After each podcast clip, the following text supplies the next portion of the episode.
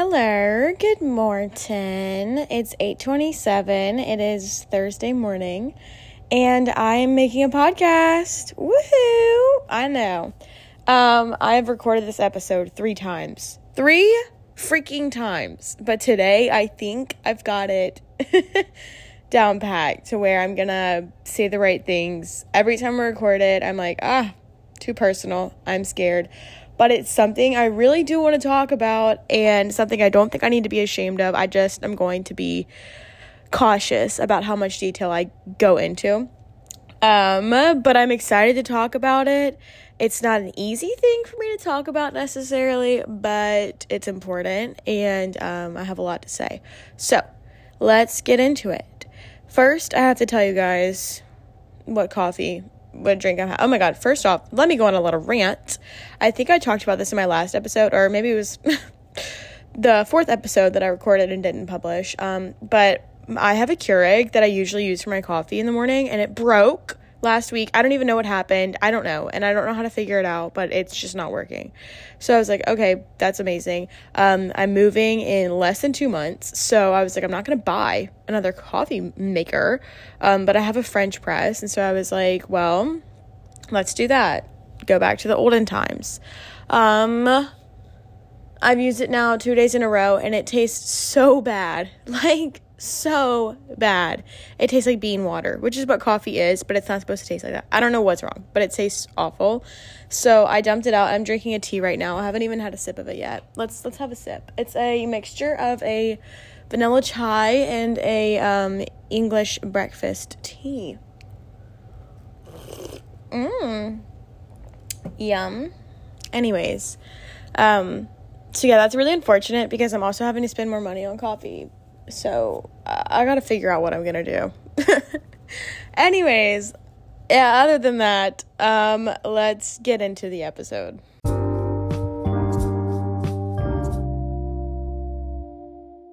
So, today we I'm like drawing a blank. I'm like, what am I supposed to be talking about? Like what's going on?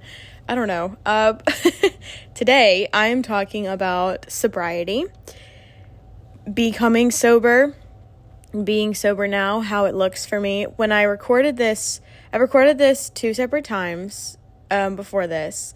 One time was about a year ago, or a little over a year ago, and another time was about two months ago. And it's funny because the things that I said in the episode, like I was in such a good place with my sobriety when I recorded them. And so I was like, oh my God. I just was basically talking about how great and easy it is for me now and how it took a while for me to get there, but it's so, you know, I'm, I'm doing great with it. Well, I've actually had some struggles with it for the past month and a half. Um, m- not so much like as of like super recently, probably a month ago though. And so I was like, you know what? Like, I literally recorded the second episode where I was again talking about how I was in such a great place with it and I don't really crave anything or feel triggered by anything.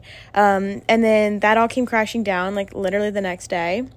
And so I was like, I cannot publish this because I am lying if I do. And so now that I kind of have that insight and that perspective of like, this is definitely something that is still a struggle for me. Um, I want to remake the episode. So that's where I, that's where I am here today. Um, so yeah, I'm gonna. So if you didn't know, if you didn't know, I am completely sober, um, and I have been sober from alcohol for two years and October, November, December, January, February, March. Wow. So 5 months, 2 years and 5 months, which is so awesome. Like that's so awesome. Um and I have been sober from everything for about a year and 2 months. I'm not going to go into detail about what that means, but there were other things involved other than just alcohol.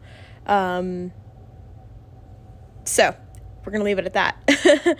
um and it has been such an interesting journey and an interesting thing in my life and it's definitely changed who I am, but I like to believe for the better for the most part. So I kind of want to talk about I guess like I'm going to go a little bit into my substance abuse issues and alcohol abuse and that's kind of you know why i decided to get sober. I'm not going to go too far into detail because that's what i did last time and then i got scared to post it but um, i'm going to give you all a little backstory and then we'll kind of move into what i've learned since then and experienced since becoming sober.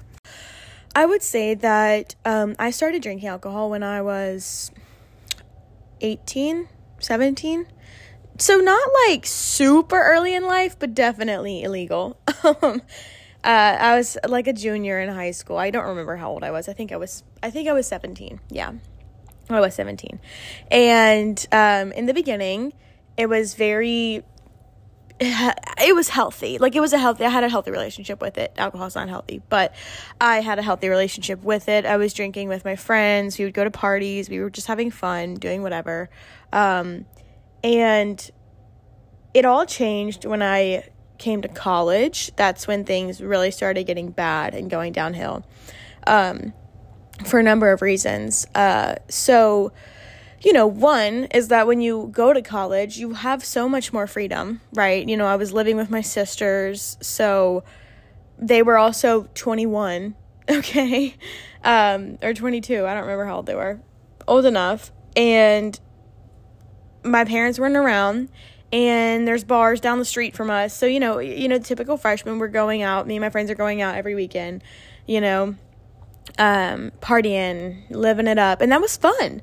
It was so fun. I'm not even going to lie. I had a great time. So many funny memories. Like, so funny. Um, and at the time, I was only drinking alcohol. That was the only mm, substance in my life. Um, I had tried in the past, but I didn't like them, and so I was like, let's just stick with this.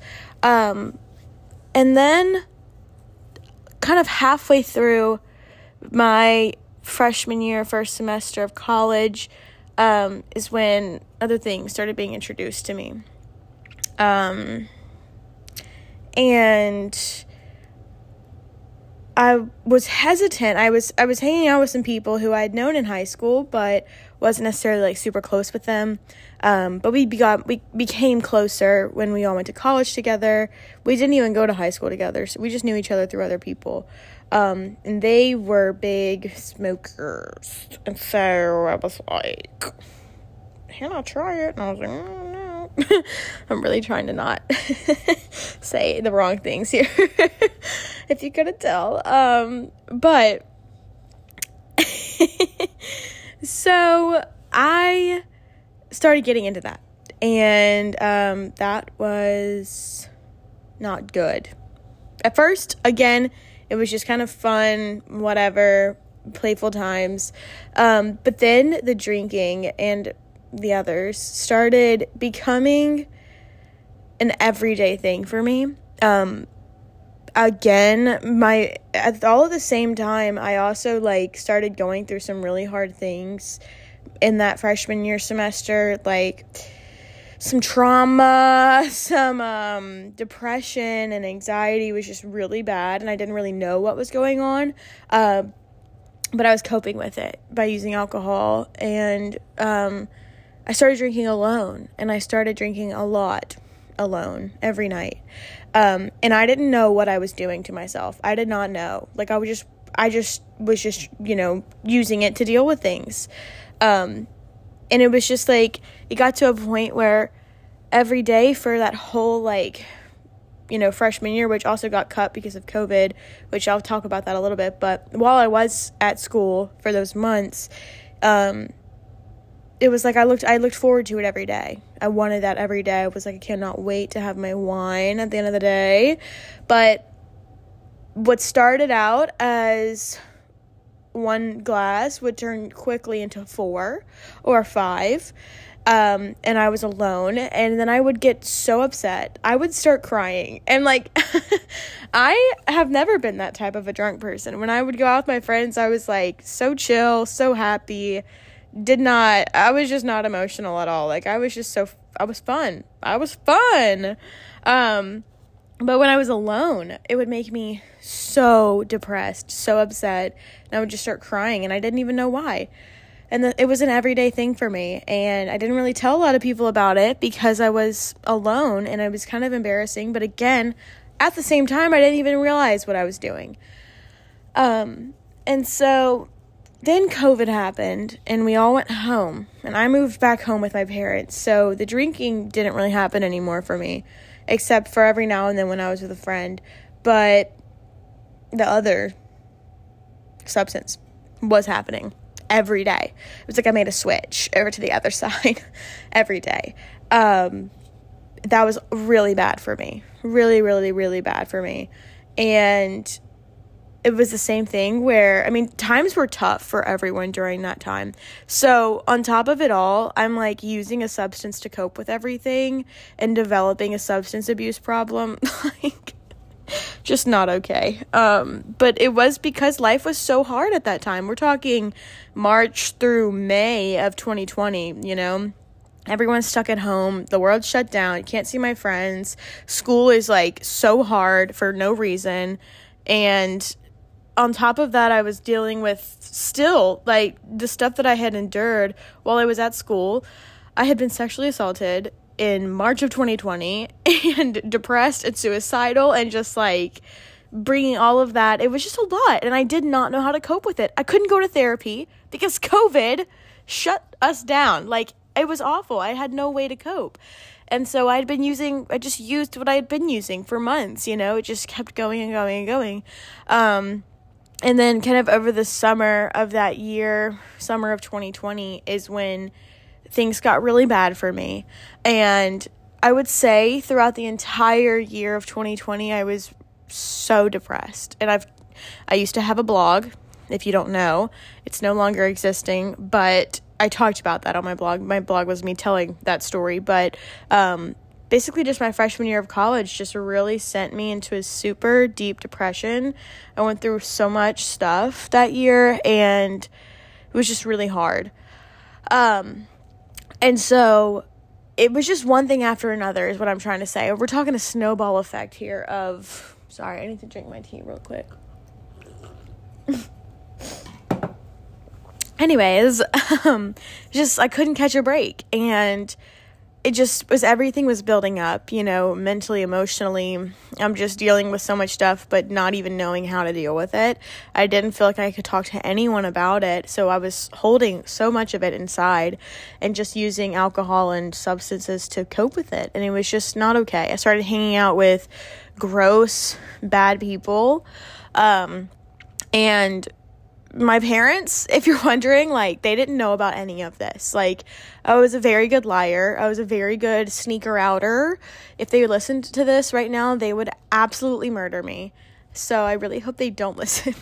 but um my parents are great and they, you know, it's not like they're like negligent or anything, but like I literally was just so good at being like bye and I would just go run off and they wouldn't even know that I was gone, but it was yeah we're not going to go into detail with that. Um, but i was just really hanging out with some bad influences and getting into some dangerous situations for sure so, as the months go on, again, I didn't even care though. Like I just didn't even care about what I was doing because as the months go went on, you know, everything just kept getting worse and worse for me. That's how it felt at least. The depression was just like kicking my butt. Anxiety was so bad.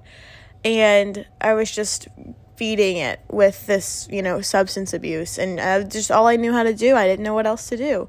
Um and so it really reached an all-time low. I realized that I was a binge drinker.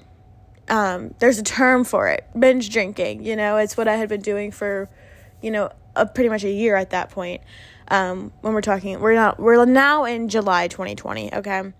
Um, so when we got to that point, it had been a year of like me just binge drinking to deal with things. Um, meaning that it wasn't just one glass of wine or two. We're not just drinking socially. We're drinking alone, and we're drinking seven glasses of wine at a time. Not okay just not okay. Sorry, I just burped. and I was it was just just it's just so hard to explain. It was just such a weird time in my life. That summer, I did have a job in Lafayette. So, um, sorry, I'm drinking my tea again. Oh, I just like drank the string from the tea bag. Anyways, I had moved back home to Baton Rouge, but I had a job in Lafayette, and so I would kind of go back and forth because I still had an apartment here in Lafayette. So I would go back and forth um, between both cities throughout the whole summer. Um, and that was fine. But when I was alone was when I was in Lafayette. Uh, and that's when I would kind of get into that was when I was able to kind of, you know, start doing those things again. The drinking alone was just again a thing for me. I don't even remember how I would get alcohol because I literally was not even 21. Like I don't even know. I don't know how I did that. but whatever. So, um yeah. And in July um is when my binge drinking got really really bad and um the day that I had first decided like okay I really need to stop doing this was when I actually attempted to take my own life while I was drunk. Um, and that was in July of 2020. And I was completely alone in Lafayette. And it had been, I think I had just moved into a new apartment.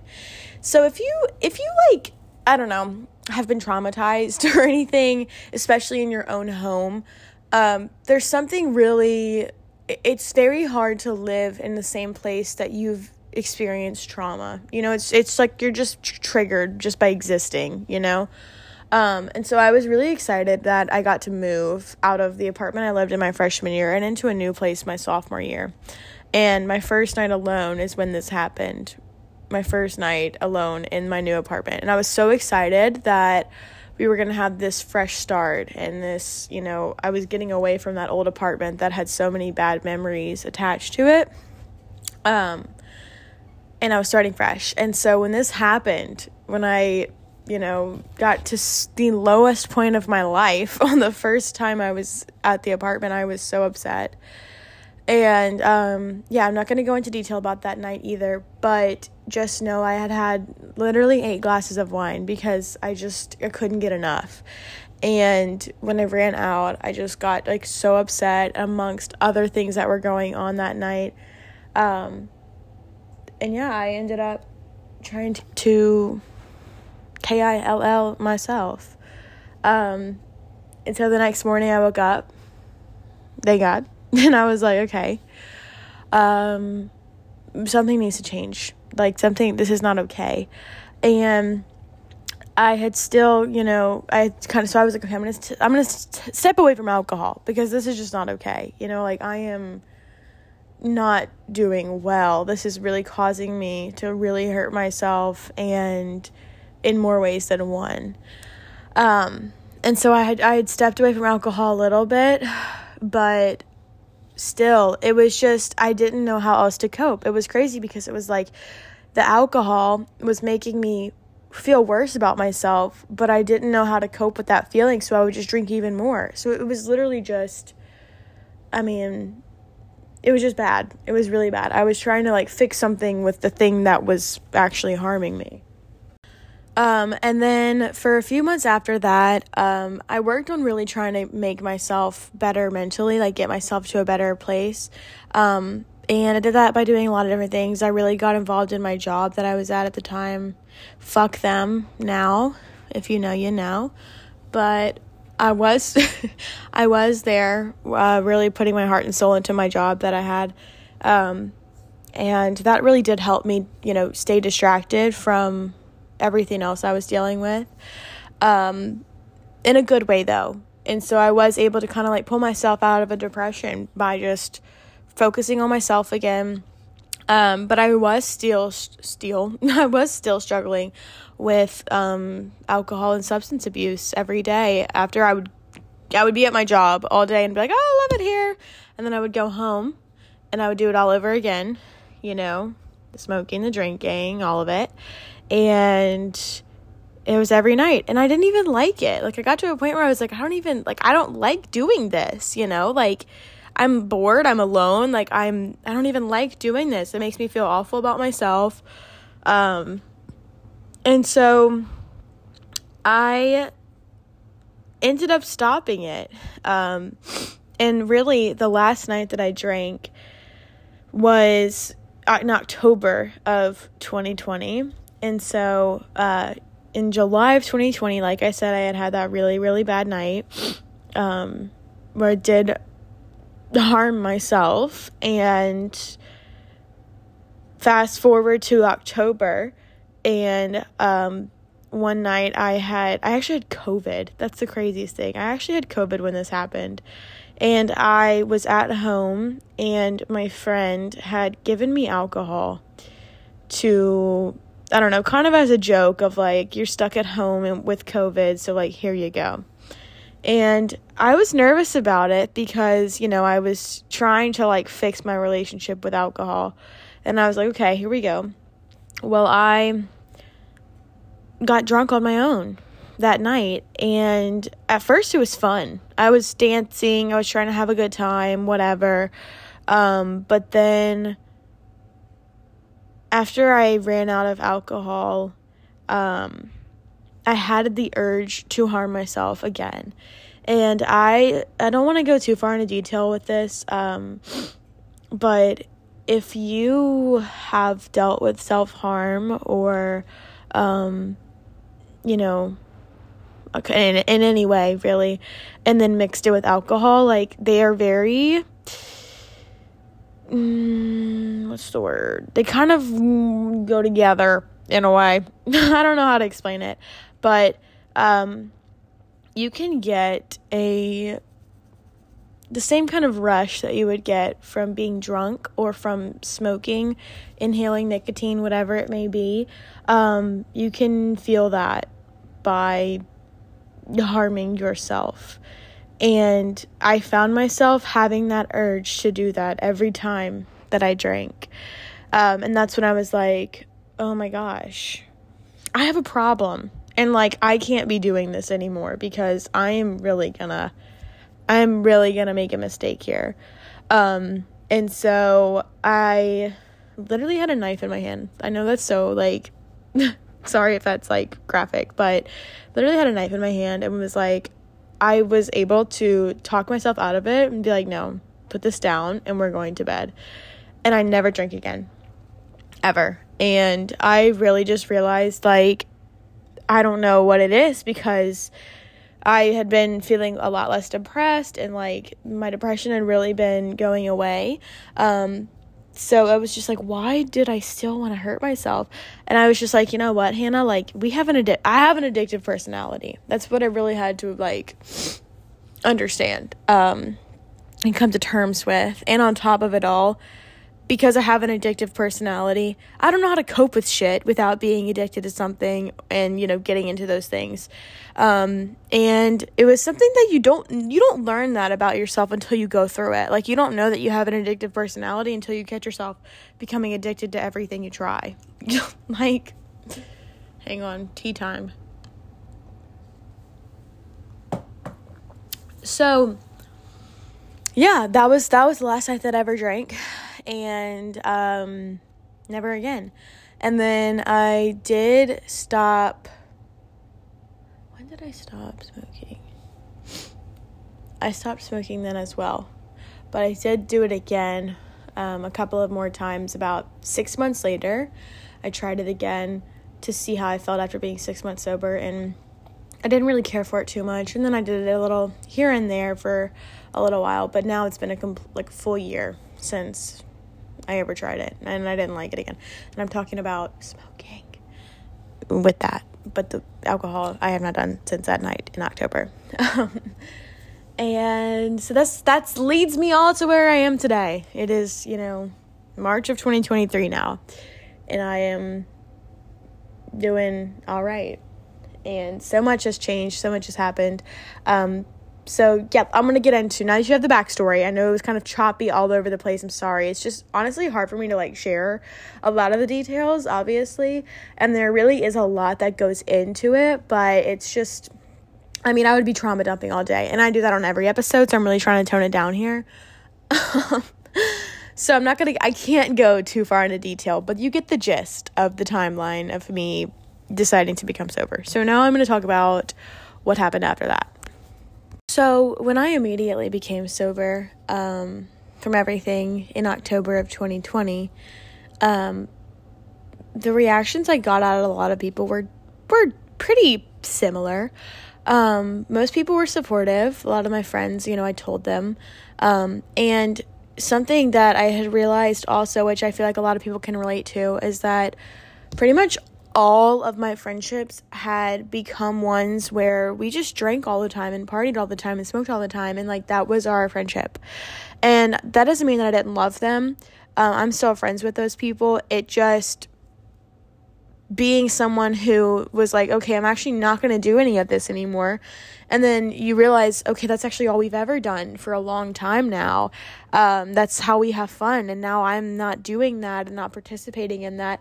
That was a really hard transition for my friendships. Um, while my friends were supportive, you know, they were still going to go out. They were still going to drink and smoke and have fun and party. And um, it definitely created a lot of distance between me and my friends. Um, and I had friends who I drank with and I had friends who I smoked with and, and they were two separate people and groups, but um, it affected all of the friendships equally because I was no longer doing any of it. And I think that was really, really difficult. Actually, I know that it was. It was really difficult for me to navigate because, you know, I had to kind of not force myself, but allow myself to get to a place where I could be around it if I wanted to, you know, still hang out with them and they were going out. You know, I just, the FOMO was real, you know, like I was like, okay, if I'm not drinking or doing this, then, and they're just going out to a bar all the time, like, am I ever going to see them? You know, if I don't say, like, yeah, I'll go to a bar with you, like, are we ever going to hang out outside of that? And the answer was no.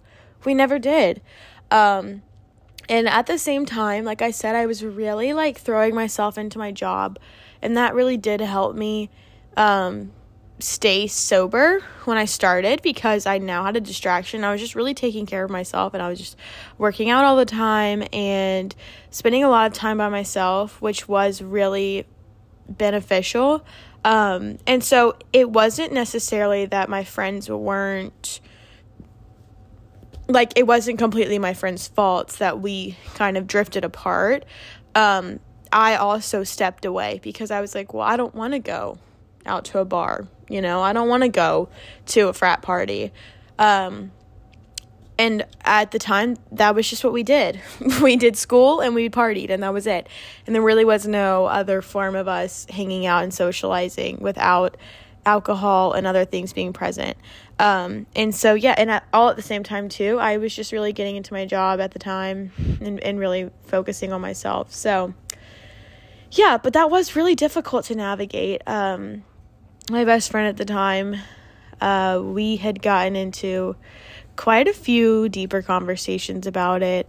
Um, and what I will say is that people tend to think that as someone who became sober, um, I feel like a lot of my friends and people I meet and become friends with kind of have this view that I will judge them for drinking and I will judge them for smoking and doing whatever.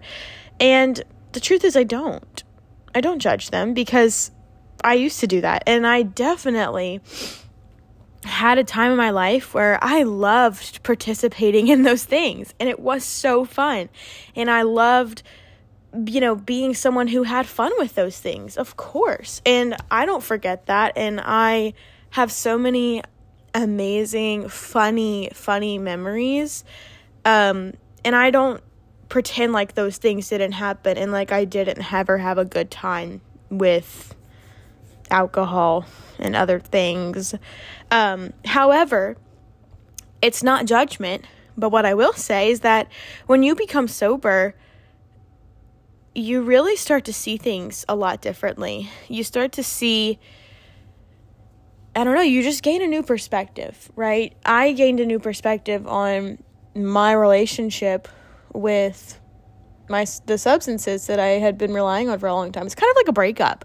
You know, like when you're in a breakup or when you're in a relationship and you're like super in love with someone and you're spending every single day with them and then you break up and you realize what you don't have anymore or you realize how dependent you are on that person, right? Like, oh my god, like your whole identity, you know, became based around your relationship with that person and you didn't even realize it.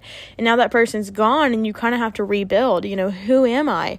And maybe some of the friends that you made were friends of your ex. So now you don't have those people in your life anymore, right? And it's just it's a weird thing, but that's like the perfect way to think about it is a relationship with another person and then you break up and you kind of you don't realize what you had or you don't realize how connected and how reliant you were on that person until you break up and you gain a new perspective when you're all alone and you don't have that person anymore and you're like, "Oh, wow, like what the hell do I do now?" So that's kind of how it was with alcohol. It was like after stopping it, I realized how big of a role it had played in my life and how many things I had done while being drunk, while being intoxicated, like things that I would have never done sober and things that I had only done drunk. um, I don't want to go into detail about that, but um, how do I say this? Because I feel like it is kind of important. Um, not to get too uh, personal and too scandalous, but my physical intimacy with people, uh, by the time I had gotten sober, every encounter I had with someone before that, I was drunk. Every single one. Every single one. Not once had I ever been sober. And I didn't even realize that. I did not even realize that. And it was so insane to me when I was like, holy shit. Like, that's weird. Like, that's just weird. And I don't like that. And again, it's not something that I even thought about or realized in the moment. I was just going about my life, drinking, partying, and then doing whatever I wanted to do after that with whoever I wanted to. You know what I mean? Like it was just in the moment and just an everyday thing for me. And then, you know, you look back and you're like, oh my God, like that's sad.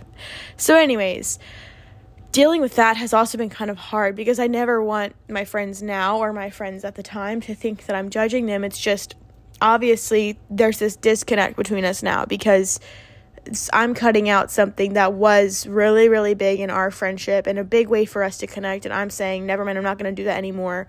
And so we have to figure out how can we still be friends without alcohol and weed and whatever being a thing. Um, and that was difficult. And I don't think that I had enough honest conversations with people when I was going through that. Um, I don't know why I didn't because I definitely like had the thoughts. I just didn't talk about it with them. Um, it was easier for me to just kind of break away and do my own thing for a moment, which was again, like I said, something that was important for me at the time to just sit down and focus on myself. I am watching my cat like oh He's like biting his toe so hard right now. Okay. So weird. Duke, Jesus. Oh my god. Sorry, y'all. He's like literally munching on it. Like, what is happening? Ow. anyway. um, yeah. So that was the first thing that was really difficult. Secondly, my family didn't know anything. They had no idea that I even drank. I think that they like probably knew, of course, but it was never talked about. My mom is like very much like, don't drink ever. And I always wanted them to think that I was so good and so responsible and I wasn't doing those things. And so I lied a lot. I lied so much in high school and in the beginning of college so much lying. Um, but I sorry. I um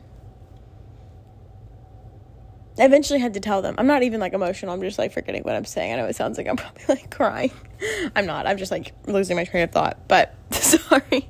It's early. It's 9 a.m. I literally never make podcasts in the morning, and this is why because I like am just not. I just can't focus. Okay.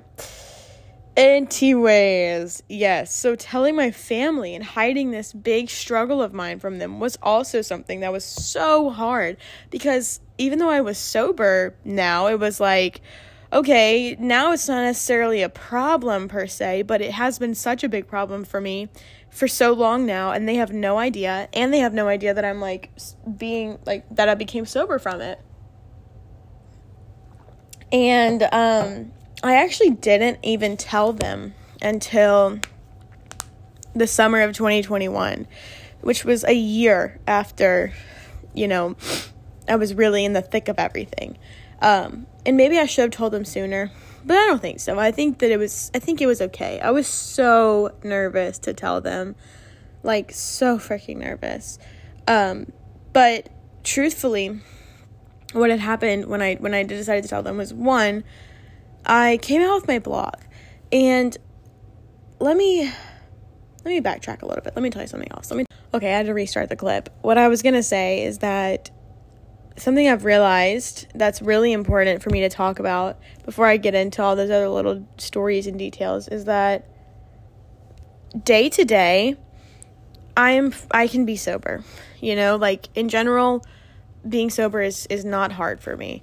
Um but what I've realized since making that choice is that anytime something goes wrong in my life, it is immediate. Like, I immediately am triggered to go right back to everything. I'm like, I need a drink, I need a joint, I need something. Like, it's so as soon as something goes wrong, my mind instantly goes there. And that's not okay.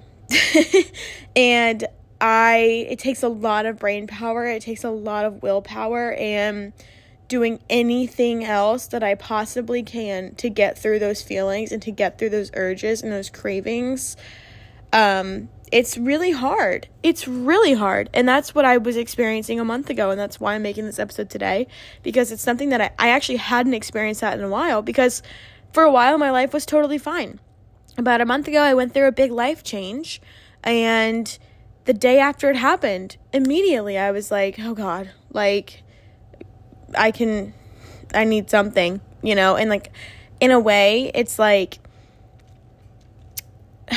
even if I don't now now physically I do crave it. Like physically I am like yes, I want this. Like yes, I I need this.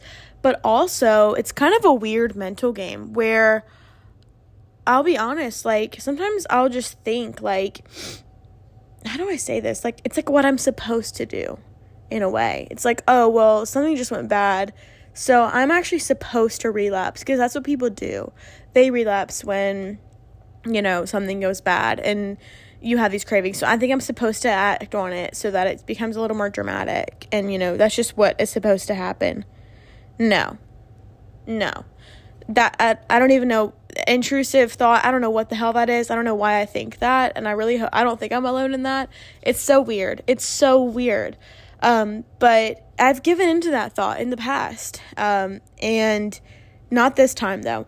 But let me backtrack a little bit coming off of what I just said talking about when things go wrong and you become triggered. So in May of 2021, by that point, I had been completely sober for six months. Um, actually, over that, eight months, a while. Um, and that was really good. I was doing great. And then my life fell apart.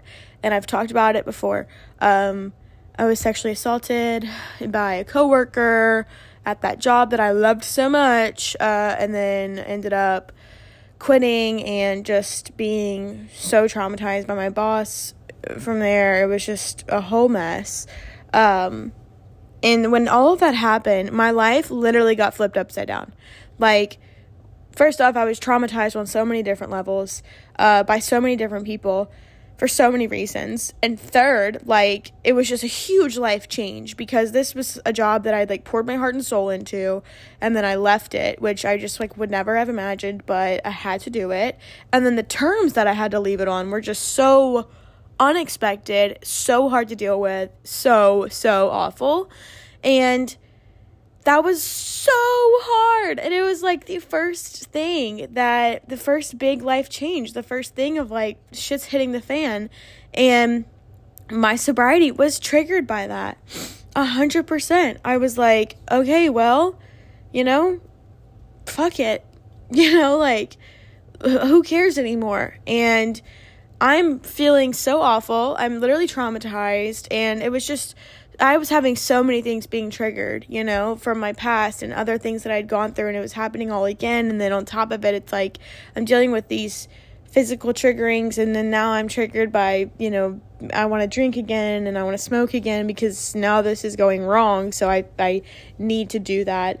And I gave in. I didn't drink, I did the other. Um, and I tried it again.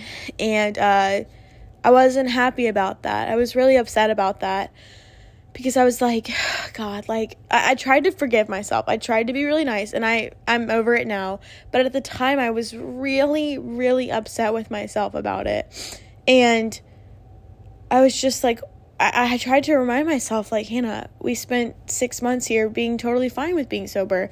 Like, yeah, there were some hard days and some hard, tricky situations to navigate, um, you know, between your friends and such. But overall, like, it wasn't really a problem for me. But it was as soon as that thing was taken away from me, it was difficult.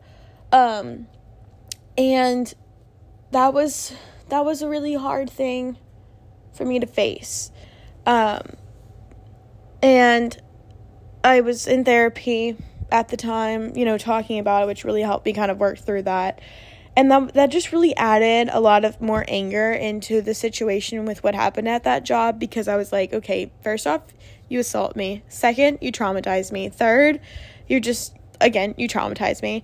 Um, fourth, now I'm like breaking my sobriety, and like I did put some blame on them. I'm not even gonna lie. Like I was like, this wouldn't be happening if you wouldn't have done this to me.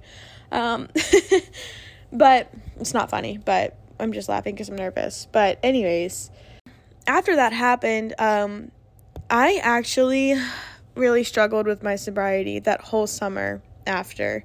Um, I wanted to go back to those things so badly, so badly. But I knew I couldn't. I knew it would have been stupid. And I knew that I couldn't trust myself with those things again. I just knew that my body just doesn't work like other people's. My mind isn't like other people's. And I just cannot try it because I know that if I just try it, it'll it'll just turn into so much more. Um, and on top of that, I'll probably hate myself for doing that. And so I really struggled. And I actually have a cousin who has also struggled with addiction and um, substance abuse and such. And so I actually reached out to him and I was like, hey, I need help. You know, like, no, I, again, I hadn't talked to anyone in my family about it. Um, and so I was like, I I need someone who understands. You know, no one around me was sober. No one around me, you know, was dealing with these things, and no one around me knew that I was dealing with them. But he did. And so I told him, and we talked about it, and that made me feel so much better. And then about a week later, I actually ended up going to an AA meeting with him. um, Alcoholics Anonymous, okay? It was the first and only one I ever went to. Um, and it was so crazy. It was a very, very interesting experience for me. At the time, like, that's what I needed. That's what I really needed. I needed to know that I wasn't alone. I needed to know that there were other people out there who struggled and who were fighting addictions and fighting these cravings. And literally, it's a war, it's a battle between yourself and yourself, you know? It's really hard to tell your brain, no, we are actually not going to do that. No, we're not going to do that. No, we're not going to do that over and over again. It's it's a really hard thing to keep yourself on track with. And again, the people that I was really close to at the time were in like full blown substance issues. Like, I'm not even kidding. So it was just really hard because I really didn't have anyone around me helping me. It was all on me. And so going to that meeting, even though I only went to the one, it was really nice to know that I wasn't alone and to just be in a room of people who could support me and who did understand. And I think I had literally the least, um, what's the word, the smallest addiction there, but like these were some hefty users and such in the place. Um, and so a part of me didn't really feel like I necessarily belonged there because I would not call myself an alcoholic. I say that I struggle with alcohol abuse, um, but it was never, you know, to the point of calling myself an alcoholic, I would say. But it was just, you know, being in a room of people who c- could understand was really, really good for me. And that was actually the next day when I told my mom everything. I was like, hey, girl, I've actually been dealing with this for a long time, and I'm really scared to tell you because I'm really afraid that you're to hate me. But I'm now sober, and also I went to AA yesterday for the first time. And she was shocked, I think, but she was also so nice, handled it so well. I was so grateful because I just didn't really know what to expect. Um, but she really handled it so well, which was so helpful. Um, and then after that, I ended up uh, talking to my dad about it a little bit. And then at the same time, this is where we're kind of backtracking, I had also started my blog at the same time, May of 2021, back when everything was happening at the job and then everything after that and every you know all these all these issues i'm like starting this blog and i'm like telling stories about the shit that i've been through while i'm actively going through so much which was also really really really hard for me. The timing was just really bad. Um and so as i started posting publicly on the internet that i had struggled with these things and i did say on the on my blog that you know i had dealt with alcohol and substance abuse and that's why I ultimately kind of had to tell my parents because I didn't really want them to just read it on the internet. Um, and they were pretty understanding and stuff. Um, and, you know, I actually had family members come out and say that they dealt with similar things. And, you know, that was really good. I got a lot of support from it. Um, but it was still a really hard time in my life. Those few months of summer of 2021 was a very challenging time for me to deal with. Hi, everyone. it's later in the day. I paused the podcast to ask on Instagram if anyone had questions um, for me about sobriety um, because I just truly didn't really know. I don't know. I it's too it was too early for me to make a full episode this morning, but we're back. It's 6:30 p.m. and I got some questions to answer, which um, I just didn't really know what you guys wanted to hear about it. But These are literally all from my friend Catherine. Shout out to you, Catherine. Um, the first question does it hurt? Um, I don't know what that means, but I did already talk about that. How sometimes it does hurt, and in the past it has hurt. Second, we have quitting a weed. Um, so again, I'm not going to criminalize, incriminate. What's the word? Myself, but that is something that I did participate in at one point in time in my life. Um, and it was something that was an issue for me. And I actually realized that when I stopped doing that, my anxiety got a lot better because it's actually been proven for a lot of people that it actually makes it worse. Like, it makes your anxiety worse when you're not using it. Um, because a lot of people tend to think, well, no, it calms me down and it chills me out and it makes me feel good. And it does in the moment when you're high, but your body inter- your brain interacts with the chemicals from it in a way that when you don't have it, your your anxiety increases. And so it's actually a very it can be a very negative cycle where you think kind of like with the alcohol for me, kind of how you think that you need it because when you don't have it, you're really anxious, but it's actually the thing that's increasing it. Because I didn't understand that for a while when I would hear that it actually makes your anxiety worse. I was like, no, like, I feel great when I'm doing that. Um, but it's actually when you're not high, when you're not using it, is when your anxiety levels will actually increase. And it took a while for my body to readjust, but I actually felt so much better physically when I stopped doing that every day. Um, I had a lot more energy and I always felt very like puffy and like swollen in a way. And um, that all went away. And I just, my skin got better and just all around I felt a lot cleaner and healthier and clearer on the inside. And don't get me wrong, it's a fun time, but um, definitely had a lot less anxiety and just started to feel clearer in my mind and in my body overall. And the second question that Catherine asked is quitting Nick, as in quitting nicotine. I also did vape. Yep, that was me. Um, I vaped for two whole years, which is crazy. Um, because I vaped from the years of 2018 to 2020. And I stopped on January 4th of 2020 and I've never done it since then. Um, well, I've never vaped since then, but I have had nicotine. Okay, I did smoke a little ciggy when I went to Italy and a couple of other times, but whatever. That doesn't count. I've not vaped though since then. Um, so it's been three years now, which is so crazy. But honestly, I can probably count on my hand. There have probably been two times since then that I actually was like, oh, I want to go back to it. It is so rare.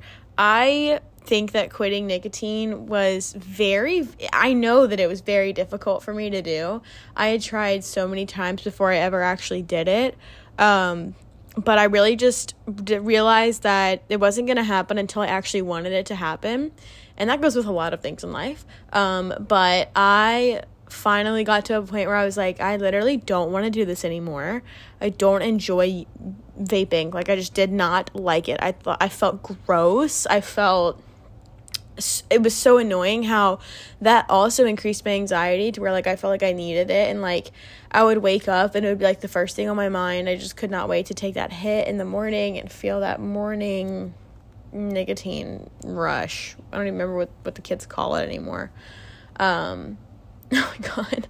Oh, my cat is like scrunched up like a newborn baby with his little toes. It's so cute. Okay. Anyways, um, and so I I hated feeling that, like waking up and like feeling so anxious until I had that in my system was just so not good. So it was really nice. And truthfully, like, it's like a turn off for me now. Like, I don't know. I just, like, I don't get why someone would choose to do it. Like, anyone that I know that does it, usually they, like, don't actually enjoy it. They just, they want to quit, but it's, like, really hard to. And I'm really grateful that I was able to because it was not easy. Like, I'm not to lie. It wasn't like I could just, like, flip a switch. Um, it took many tries, and then by that last time, when I was like finally at a point where I just was so over it, it that time it was kind of easy, but I tried so many times before. But you just have to like genuinely want to be done with it. And I never looked back. I never did it again. And yeah. I believe that anyone can do it. Um, you just have to have willpower and over time like it will get so much easier and like you literally won't crave it or anything. Like it's and in my opinion i'm like i'd rather just smoke a cigarette. Like because at least you know what's happening from it. Vapes kind of freaked me out too because like in that time when i decided to quit was when everyone was like literally dying from them. And i was like okay well this is alarming. Um, i didn't know what was true and what was not but um, at least with a cigarette it's like you know that you're gonna get cancer from it so might as well do it, right? I'm just kidding. That's not good advice, but you get my point. Okay, and then the next question Catherine asked me is Will you be sober forever? I actually love this question because I don't know. Um, I've definitely thought about this a lot, and sobriety for me, um, it's just become a big part of me now, and I have a love hate relationship with that. I really do. Um, it's so crazy because for a while my drinking and my partying personality was kind of who defined me. You know, and I think that's what's so interesting about life in general. It's just like we get to choose who we present ourselves as in front of different groups of people, right? And so for the people that I was always partying with and, and people that I would meet at a bar when I was drunk, you know, that's how they see me. That's how they know me. That's the version of me that they know. Um, but there was so much more to me. And I think that after becoming sober, all those other parts of me, that's all you get, you know? Like you get the real authentic me. You're not getting the drunk me, you're not getting the high me, you're not getting the crossed me, you're getting me. And that's just it. And um, I love being sober. I really do. Um, I love a lot of things about it. Um, some of the things that I love are the the the fact that I'm able to stay present in reality is what I really love.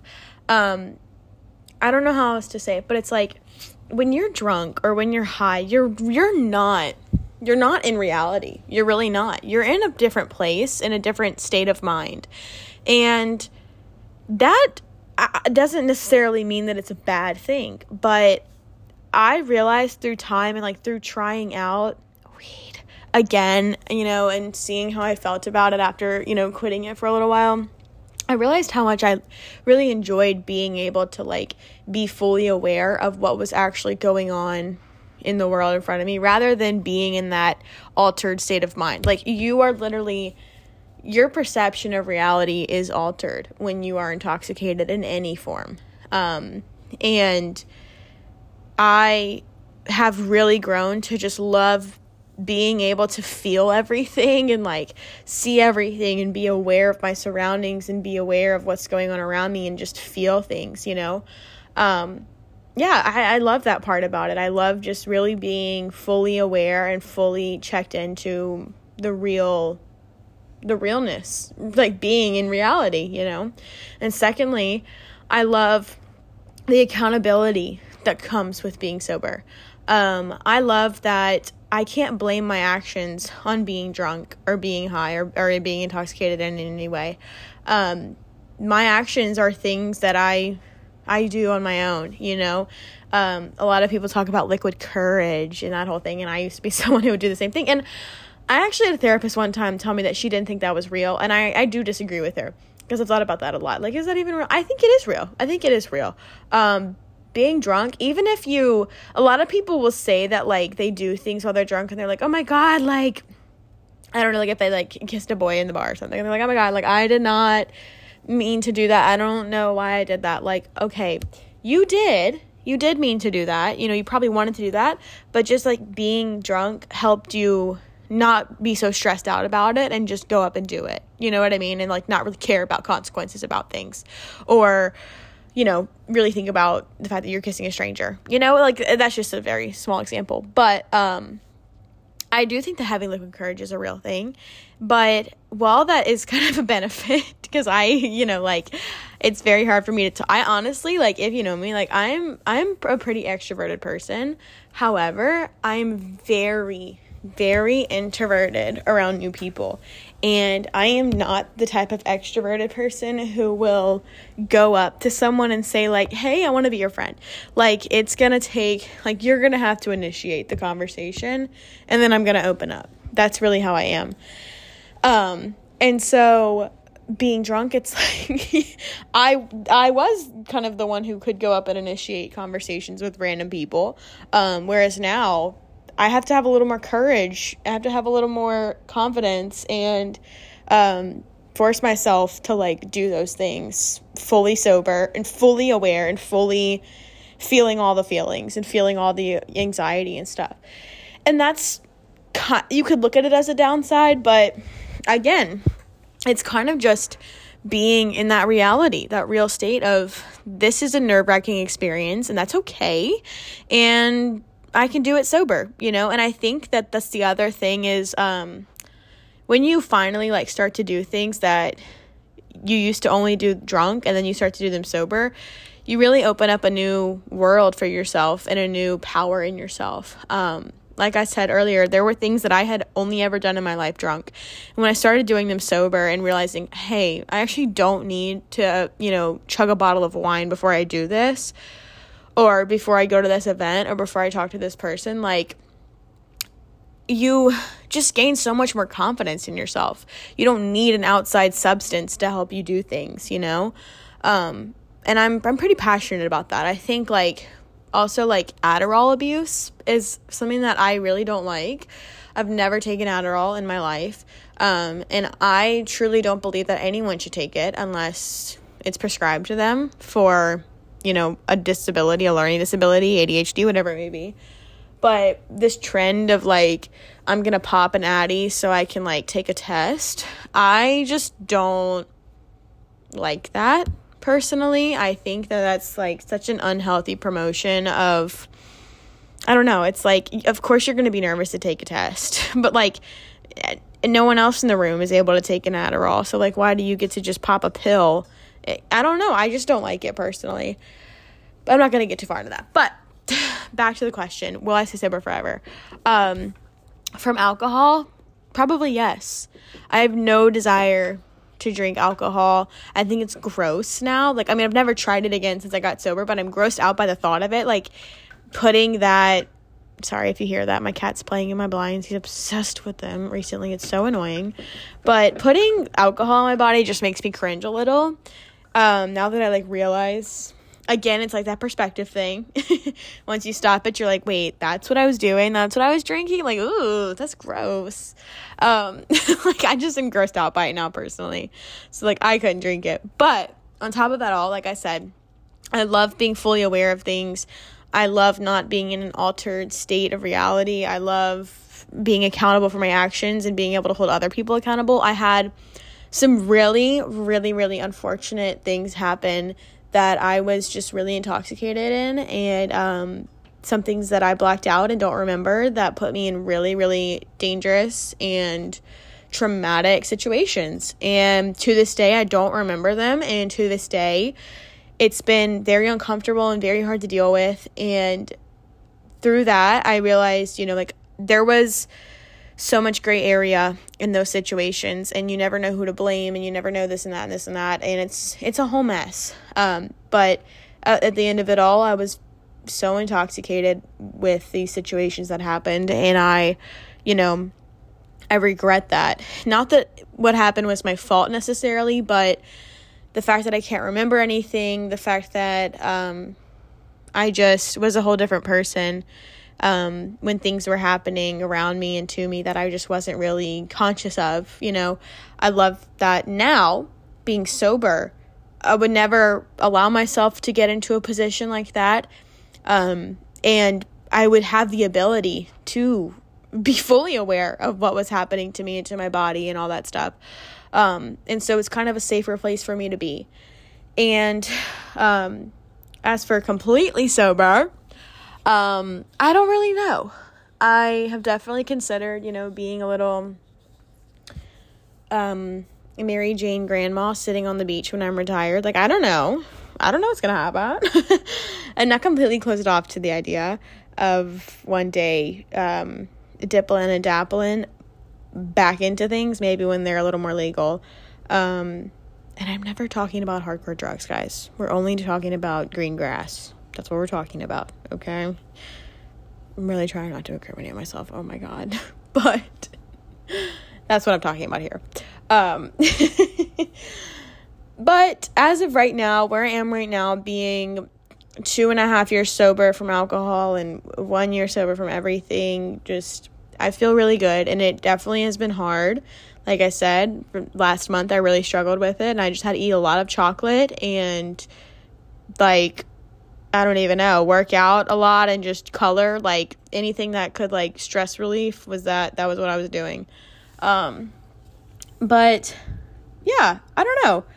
I really just wanted to make this episode to kind of like shed light on this and I feel like one, I don't know anyone else who's sober other than like relatives. Two, I feel like people don't really share publicly their journey to sobriety and what it looks like, especially for someone like me who did it so young. Like, I was literally 20 years old when I got sober.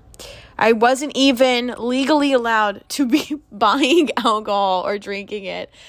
And I got sober because that's how bad I had been. You know, like I I don't I did leave this out of the episode, but I actually did get formally diagnosed by a psychiatrist with alcohol abuse. Um also in 2020, which was something I kind of already knew, but I did get a diagnosis for it, um, which kind of just kind of confirmed that, like, okay, I have a problem here. But, anyways, yeah, it, it, it was a crazy thing for me to be so young in making that decision, but I knew that I wasn't going down a good path with it and it wasn't going to be good for me. And I was just really harming myself in so many ways. Um, and I'm really grateful that I made that choice and that I, you know, never have gone back to it so far. Um, like I said, I'm not going to sit here and say that it's always easy. It's really not. And I went through a year of everything was fine. I really wasn't worried about it. But as soon as a big life change happens or something, especially a scary life change, you know, a bad, bad, I put quotation marks around bad because, you know, who knows, but a sad moment, whatever it may be, it is definitely triggering and my mind will definitely go to how do we cope with this and it will go to those unhealthy addictive coping mechanisms and and that sucks and i'm not sure that that will ever go away for me. Um, maybe with time and just you know adding on to those years of sobriety it will but um, i'm not sure.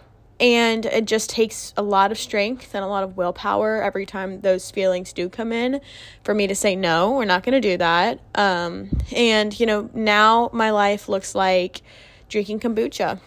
And, um, you know, having a sparkling water with juice in it and so many mocktails, so many mocktails. Um, I'll, I've been recently going out with friends again and we've gone to bars and, I have to be in a good headspace for it. Bars are triggering for so many reasons. but um, I'm just to make sure that I'm in a good headspace and with good people that I trust. And I want to have a good time and I want to be able to go out on the town and socialize and have fun and not have, you know, substances in the way of that or feel like I can't do something because of that. You know what I mean? Um, it's weird for sure. There have definitely been times, you know, I was in Italy and there was a lot of wine drinking and just alcohol everywhere. And I was never really triggered to do it. I actually thought about drinking again before I went to Italy because I was like, oh my God, I'm going to be in Italy. I have to drink wine while I'm there. You know, like if I'm going to break my sobriety, it's got to be in Italy, right? I actually did not once care about it. And I'm so glad I didn't do that because, like I said, I did not care about it. There was not one time where I was like, oh, I could really go for a glass of wine today. Like, I would love that. Like, I know, I was really fine with it. But it was more awkward um, because you're in Italy and it's like, who the hell is sober in Italy? No one. Not a damn soul. Except for the stupid ass, you know, 21 year old American girl. It's like, I'm sober. Like, okay. no, I'm just kidding. Let me not disrespect myself. I actually was disrespected by my school. Um, that's a whole nother story.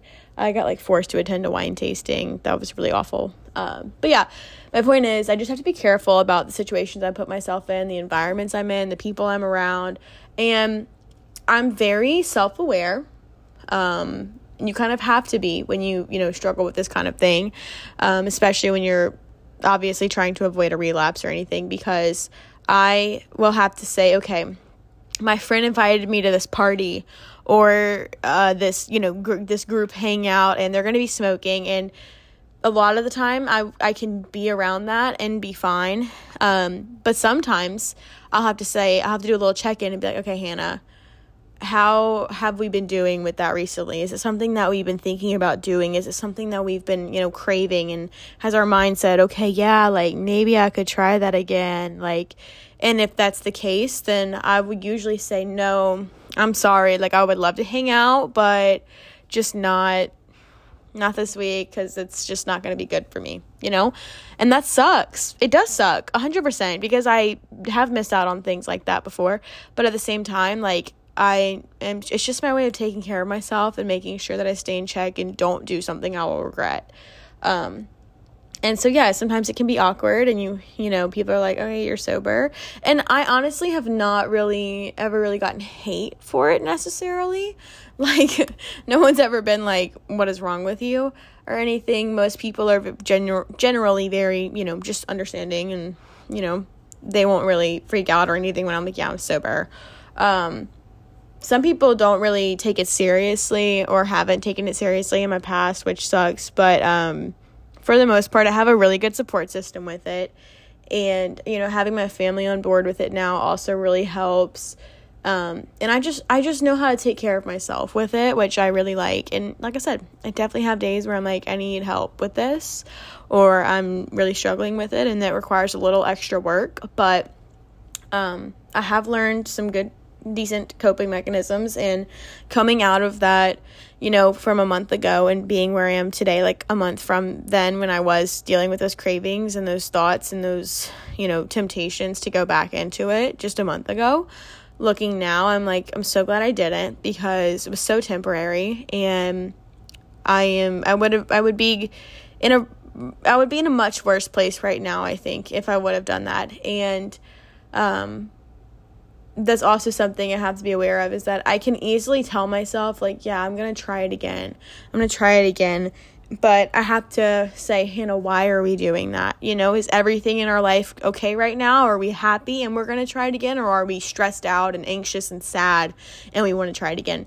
Because if that's the case, then we're just falling right back into that coping problem, you know? I never want to go back to using a substance um, and being intoxicated as a coping mechanism. So that's another thing that I have to check in with myself is what is my intention behind it if I were to ever try something out again because I did become sober very early. It's it's a big commitment to say at 20 years old that you're never going to drink or smoke or do anything ever again. Um, it's a big commitment. And so I've always kind of left myself pretty open to the idea of, you know, never say never. With alcohol, pretty much never. I really have no desire to go back to that.